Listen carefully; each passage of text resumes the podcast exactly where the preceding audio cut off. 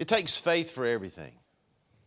Your entire whole Christian experience is, is based on faith. You can't enter into it, you can't partake of it, you can't enjoy it, you can't, you can't even have a Christian life without faith.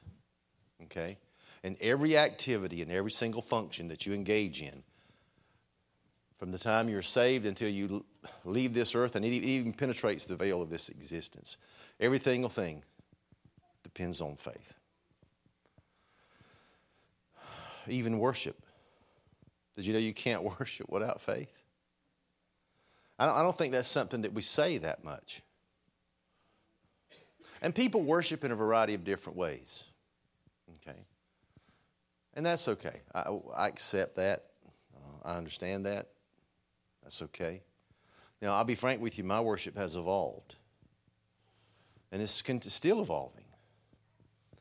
And yours are too. Yours, yours has too. Now,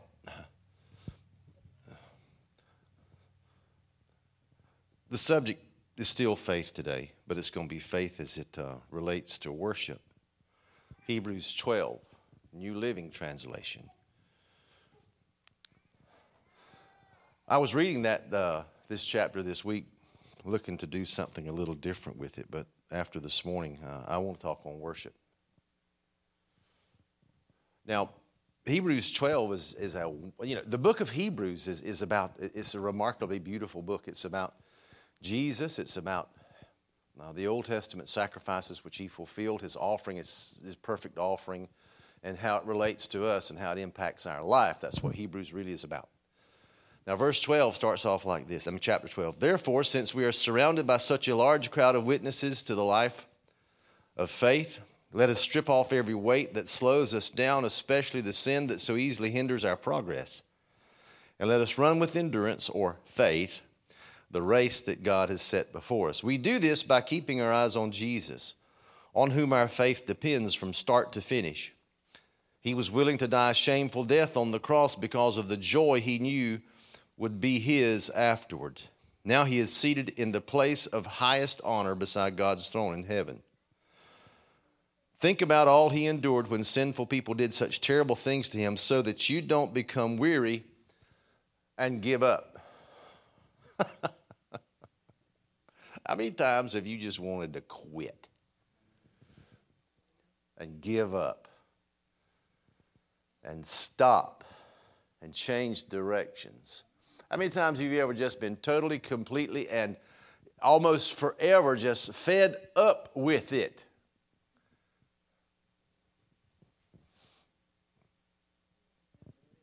52 times a year, once a week, twice a week, three times a week, sometimes on a daily basis. But one of the things Jesus, his example, has been put before us is to keep us from doing that. Look at his life, to be taught from it, to be to put position our hearts to be teachable so Jesus can do what he can do to help us when things get hard and tough for us so that we don't quit and give up. And you know, the thing that kept him from giving up was the joy that was before him. There was set before Jesus the joy of accomplishing what God had set him out to do. And so he's the beginner and the finisher of our faith. And it takes faith to go through what we go through. And it's like I told y'all, it was either last week or Friday. I said, I don't see a quitter in the crowd because if you'd quit, you wouldn't be here or you wouldn't be where you are worshiping or serving the Lord. You wouldn't be where you are in your Christian life. So I'm not talking to any quitters today. I recognize and I know that. Now, one of the things about this life of faith that I wanted to mention, on in verse 12, it transitions after, in the verses just beyond where I quit reading, it transitions and it talks about the chastening of the Lord. Okay? It talks about how He chastens us and how He disciplines us. And it's not that He wants to hurt us, it's, it's not that He wants it to become more than we can bear. That God simply uses that process in order that we might arrive at the destination God has assigned us to arrive at. I used to not like to read chapter 12 Hebrews because it talked about disciplining and it talked about this, that, and the other. And I can remember as a little boy in a big old country church out in the middle of nowhere just thinking, I, I don't like chastisement and I don't like discipline. And what I equated it to, I equated it to a spanking, something corporal in nature. Because that's what I would receive at home if I was bad, didn't do what I was supposed to. I'd get a spanking. And I didn't like that. And so I just chose to absolutely and totally no more than possible even think about the process that God had incorporated into my life of faith, and that is to discipline me to bring me to where he wanted me to be. Do you like that? Do you like that idea? No. But let's read some of these verses. Let's go through it because there's a place down here I'm going to, okay?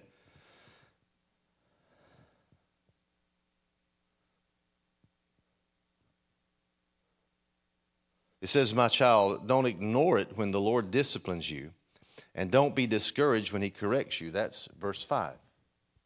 Okay, I'm a little ahead. Come on, you can run yours down. That'll work. I know we on the wall this morning. That's good. Thank you. Okay, next verse. For the Lord disciplines those He loves, and He punishes each one He accepts as His child. As you endure this divine discipline, remember that God is treating you as His own children. Who ever heard of a child who is never disciplined by his father? And in our case, his mother, his granddad, his grandma, his aunts, and his uncles, and the adults scattered thereabouts in the family. And the friends. That's the way it was in the South, you know. How many of you boys, I'm going to talk to no girls because y'all probably didn't get a spanking at school, but how many of you boys got a spanking at school or was disciplined? And before, what did he say? All the time. And before you could get home, guess what? News had circulated throughout the educational community into the person who drove the bus, and somehow or another, when you walked in the door, mama and daddy and everybody else knew you got a spanking and they knew what you got it for and they began to inquire how your day went and you were forced to say why you were disciplined. And then they get you again. Yeah. I couldn't see the love in that. Can anybody see the love in that? You know, you get it at school and then you get it when you get home. Now, some of us learned our lesson one trip to the well, and others it took multiple trips. And Jay, I'm not going to say his name because we're being this, but somebody here raised their hand up. They took more than one trip. A lot of trips.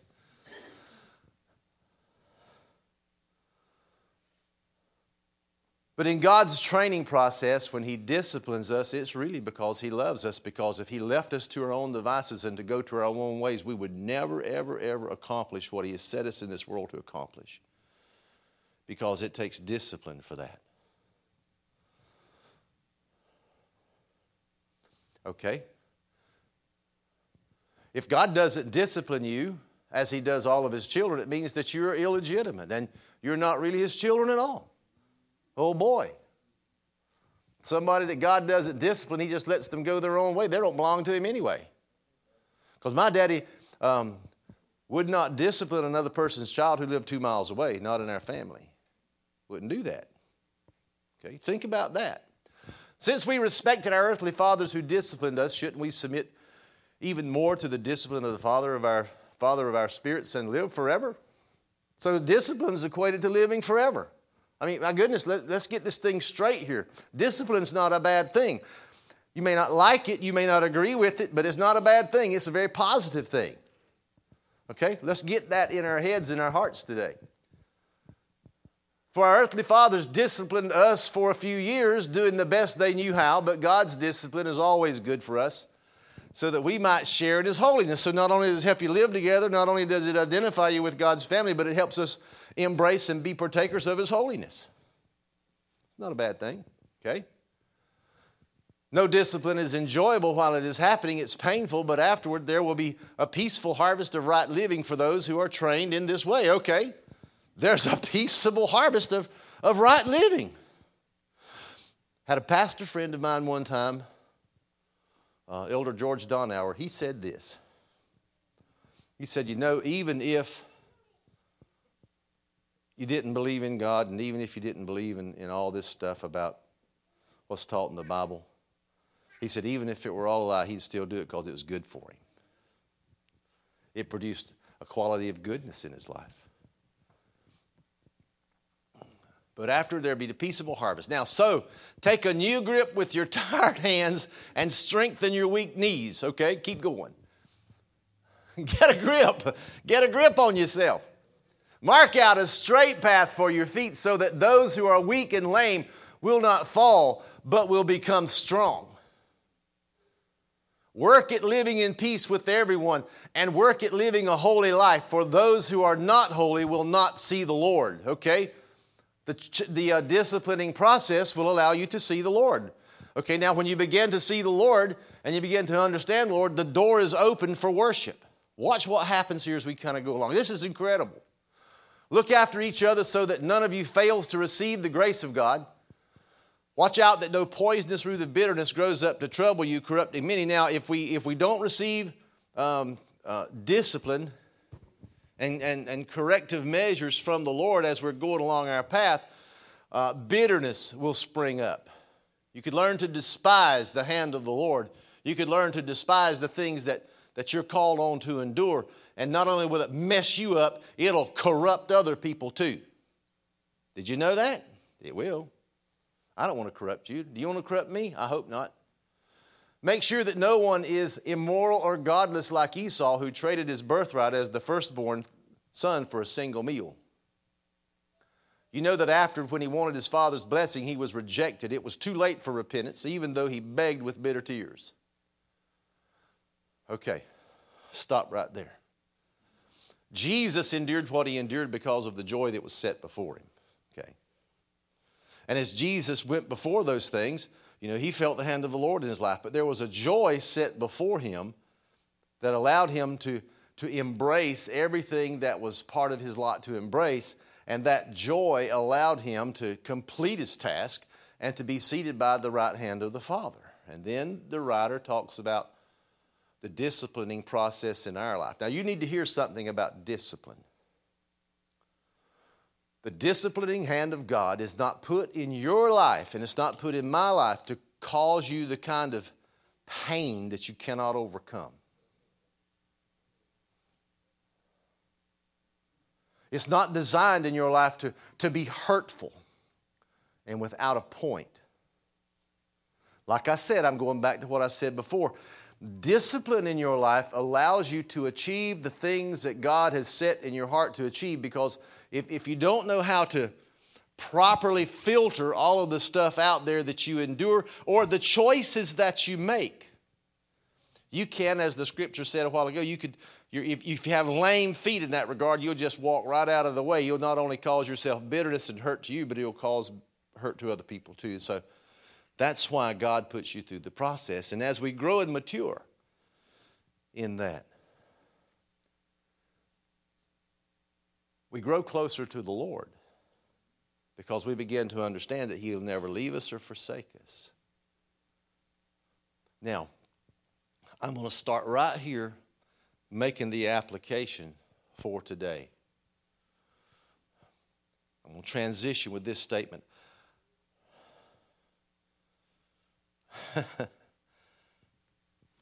I had a friend on Facebook. Well, as a matter of fact, there's a, there's a group of people on Facebook that I went to high school with and I played uh, sports with. One of their uh, children, adult children, was involved in a terrible accident here a couple weeks ago and was burned really bad.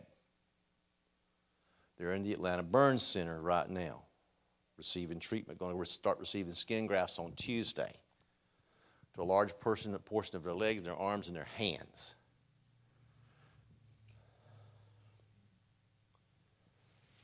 I'm going to try to say this with grace.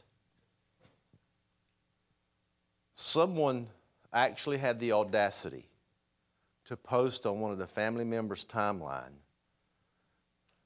that God placed all this on this person. In other words, caused the grease burn and the accident to develop patience in this man's life. He's an adult man in his mid to late 20s. Went on to say that God had brought this about on them to place them on the, uh, on the bed so that they would learn to accept their lot with patience.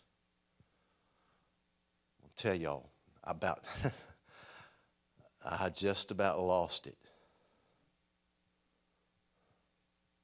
You want me to tell you the truth of what happened? I'm glad I don't have a daddy who will cause a vat of hot grease to explode in my face, burning me over a large part of my body just to teach me patience.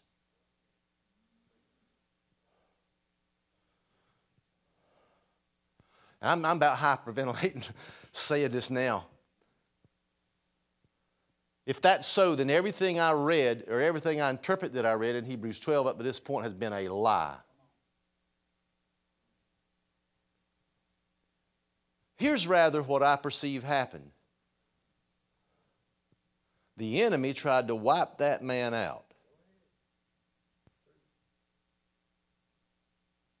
Tried to take him away. The enemy caused that fire through some mechanism, and I don't know what it was.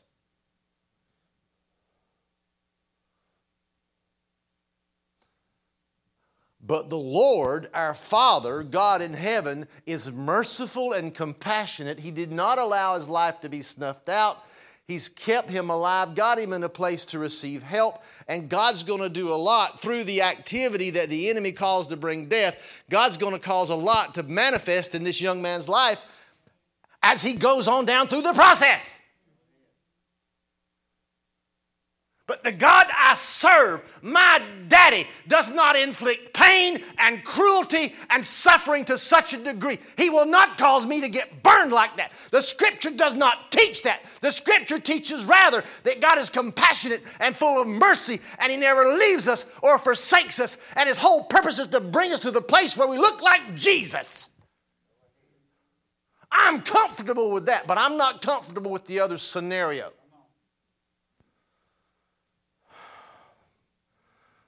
And I'm tired of God taking a rap for every bad thing that happens in this earth. Sick of it. You ought to be sick of it too.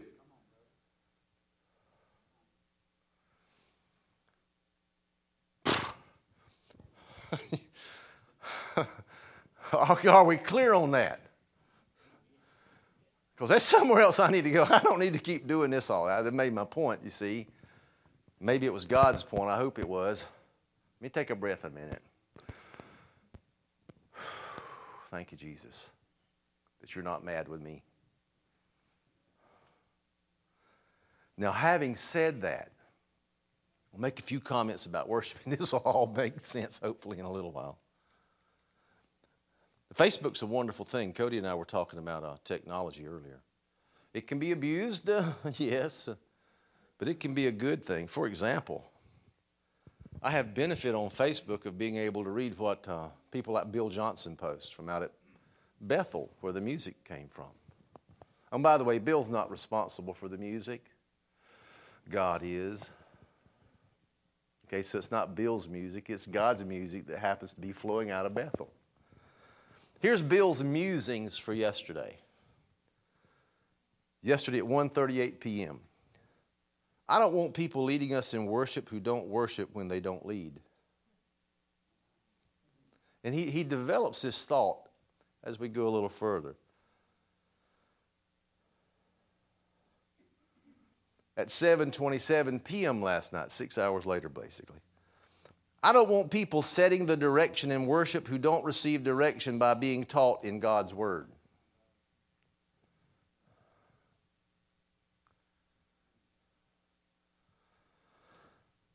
Seven hours ago, in the middle of the night, he posted this. This what was seven hours ago? What time was that? Three o'clock in the morning. He's four hours back, so it was midnight. The most trusted leaders follow those who set direction best receive direction.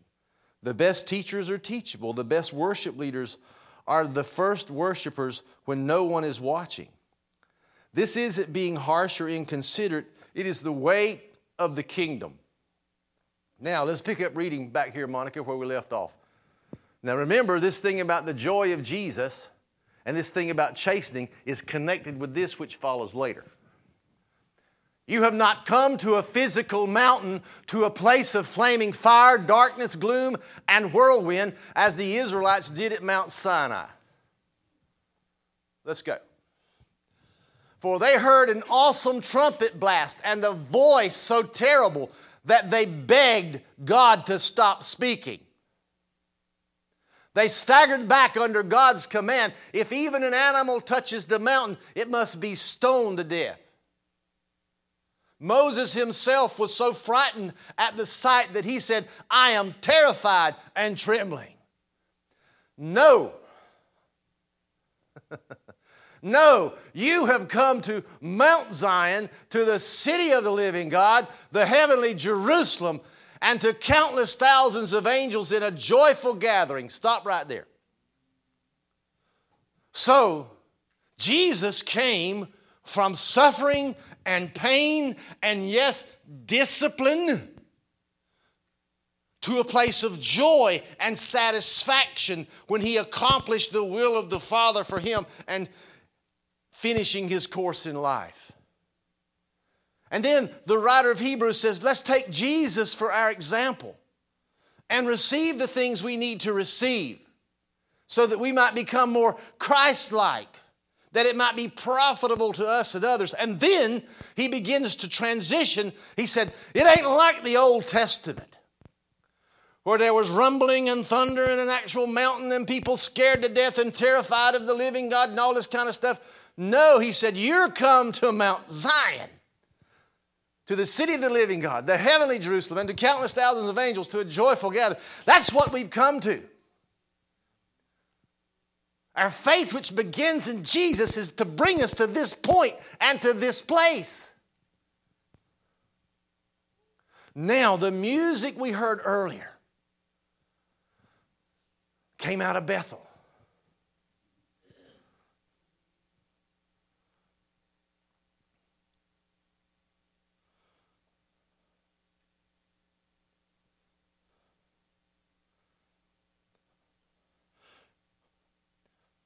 That music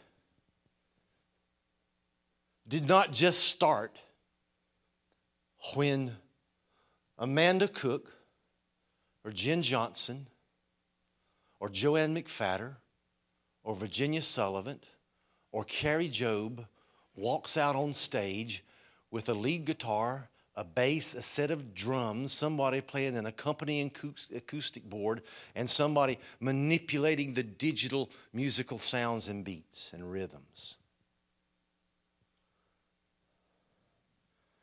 You know where that music comes from? That music first comes to an individual who has a relationship with God, who begins to hear his voice and experience His presence. And then there is this, this, uh, this transition. There's this, uh, there's this change that goes from experiencing the presence of God and His, and His, and His words. It transitions, and they begin to hear music and words. They begin to, they begin to hear words. And they grab their pen and their pencil or their, their iPad or their iPhone or something, their recorder, and they begin to speak those words out they hear God say. And then they begin to put musical notes and rhythms and beats to that. And then they go to a keyboard somewhere. And they recall that experience and they recall that and they take what God gave them and they begin to fashion this out.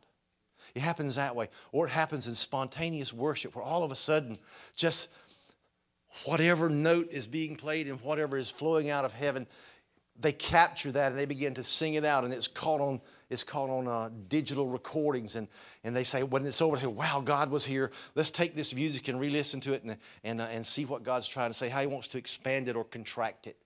And they keep they keep that musical expression with with all of the stuff they have, they keep it, they keep it in their mind and in their heart, and they keep it right here before the Lord.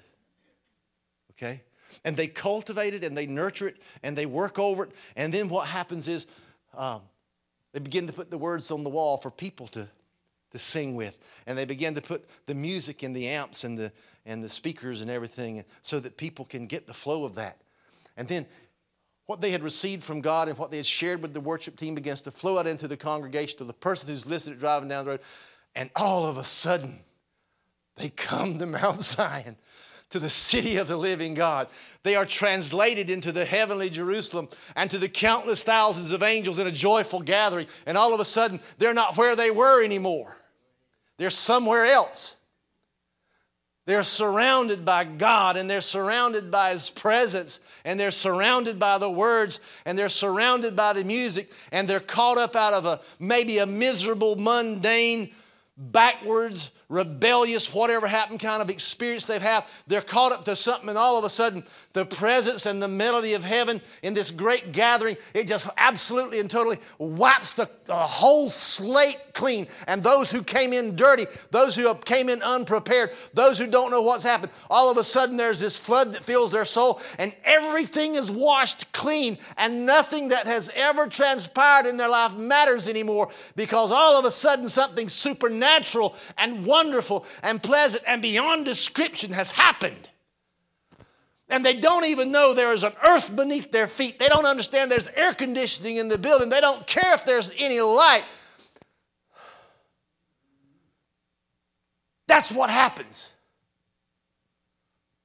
That's what transpires in your spirit. Why? All because Jesus died on a cross somewhere. And all because he did it joyfully, spoiling principalities and powers and nailing it to his cross shedding his blood, thorns on his head, nails in his hands and feet, somebody sticking a spear in his side. Between two thieves, the corruptness of the earth. On a day when even heaven shut its doors, you could experience that. You can enjoy worship all of a sudden because somebody had a relationship with an eternal God and Father, and certain things flowed out, and God made sure you're the beneficiary of them.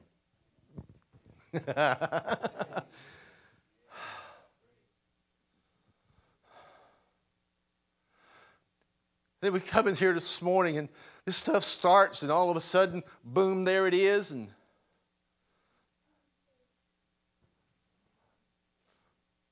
I get to the place, I don't care. I could care less if there was another person in here or 5,000. I could care less. Because everything that's went wrong in my life since the last time I've been with him is all of a sudden taken care of. Boom, it's gone. you see? See, that's, that's why our wonderful Creator made this thing called worship.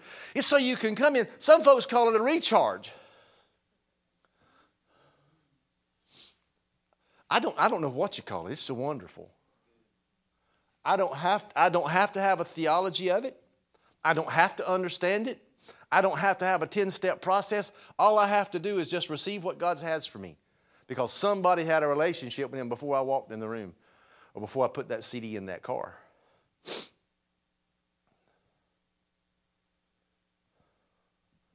Let's read the rest. You have come to the assembly of God's firstborn children. How many of y'all got multiple brothers and sisters in your family? How many you got a sibling? Give me a brother, sister. Raise your hand. Let's see.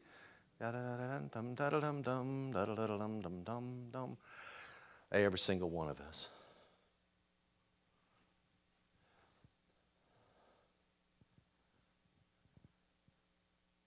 How many y'all the firstborn? I can't say that. We've got one, two, three, four. Four firstborns. So that means every single the rest of us either comes second, third, fourth, fifth, sixth, so on down the line. Let me tell you how much God loves. You. Now, the firstborn gets privileged sometimes, you know. Hmm, they do. They're the sort of the cock of the walk. If you're the big brother, you sort of dictate the terms upon which all the other siblings live. It can be that way. You may get the most food. You may get uh, the most, you know, as you grow up. And if you were a guy and daddy went hunting, well, guess who went hunting first? You went hunting before anybody else did. I like that. And you girls have a similar experience, those of you who are firstborn. There are certain privileges fall out to the firstborn, but the rest of us sort of have to take what comes in a lot of cases, except for the baby. And of course, the baby's a privilege, you know, so we're not, we're not talking about the babies in the family, we're talking about everybody else, okay? But did you know in this arrangement that God has so designed to place us in, did you know every single one of us is a firstborn child? You don't have to take second to anybody. not even to the other firstborns, because see, you're the firstborn child in the family. Whose names are written in heaven. You have come to God Himself, who is the judge over all things. In other words, if you're able to come to God Himself, you're the firstborn child, He's the judge over everything. That means He's already, he's already looked at you and he's, he's, he's determined and He's decreed over you. You're worthy. He's not going to judge you anymore because Jesus took judgment in your place. How about this? You have come to the spirits of the righteous ones in heavens who have now been made perfect. Even if you're not there yet, you still come into that to the souls of just been made perfect. You're in that group, and though you're still here. So, see, worship is a supernatural activity. We actually are able to come into worship and we leave this earth. We leave the confines of earthly relationships, earthly problems, earthly ties, earthly connections, earthly chains, earthly. We leave all that stuff and we are actually joined in an activity where it's just, things are just beyond your ability to fathom. You're, you're, you're joining the, the, the spirits and the souls of the righteous ones in heaven who have now been made perfect. And if I'm a liar, that's saying so. But this is true, and I'm not lying to you. You were put on this earth to do and to be many, many different things. But the greatest thing God has allowed you to be on this earth is a worshiper.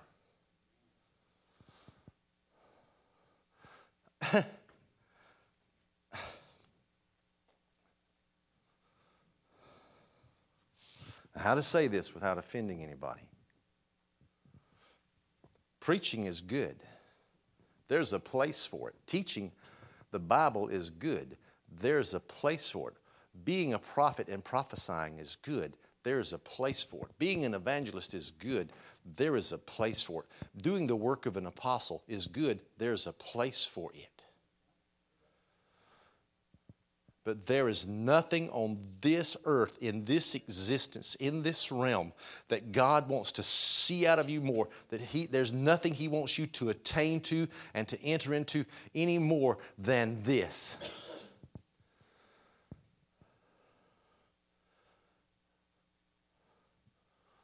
My God had rather see His people combine in the purpose that was created from out of the, the deepest recesses of eternity to worship Him because the good stuff God has comes through worship.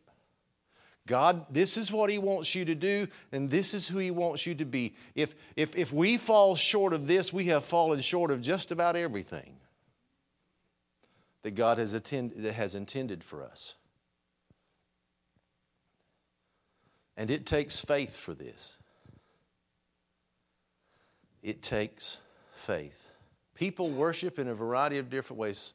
You know, you can, um, you can take it, and I'm not saying this to be funny, mean, or cruel, but this is the truth. You can take a snapshot in most of the denominations of the earth and their churches as they worship, and you can pretty much, you can pretty much know who the Baptists are and who the Methodists are and who the Pentecostals are and who the Charismatics are and that sort of thing. You know, you could pretty much tell. You just is a, sort of a general thing. You could kind of figure your way around.